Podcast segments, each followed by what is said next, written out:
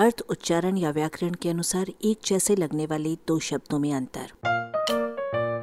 अपनी हिंदी सुधारें। ग्रंथ और पुस्तक।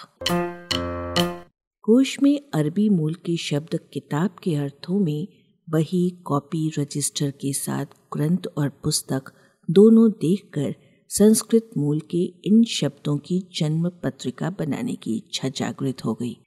ग्रंथ शब्द में बीज रूपी अर्थ गूंथना, बांधना, नथी करना, सिलसिलेवार जमाना आदि विद्यमान है।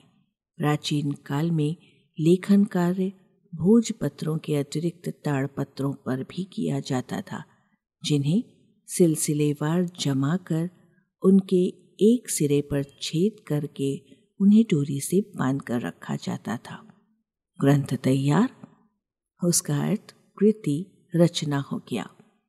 उन दिनों का अधिकतर लेखन आध्यात्म और धर्म आदि से संबंधित होने के कारण और वैसे भी समाज में शिक्षा का स्थान ऊंचा होने के कारण ग्रंथों को आदर से देखा गया, उनकी पूजा तक होने लगी। हम जानते हैं कि सिखों का धर्म ग्रंथ ग्रंथ साहब कहलाता है। पुस्तक में बीज रूपी अर्थ शिल्पकार करना, पलस्तर करना, लेप करना, रेखा चित्र बनाना आदि विद्यमान है। हस्तलेखन, शिल्प कार्य करने या रेखा चित्र बनाने आदि से कम क्यों होने लगा? इसलिए पुस्तक का मतलब हाथ से लिखी हुई सामग्री या पोथी हो गया। निष्कर्षतः ग्रंथ और पुस्तक के अंतर के बारे में दो बातें सामने आती हैं।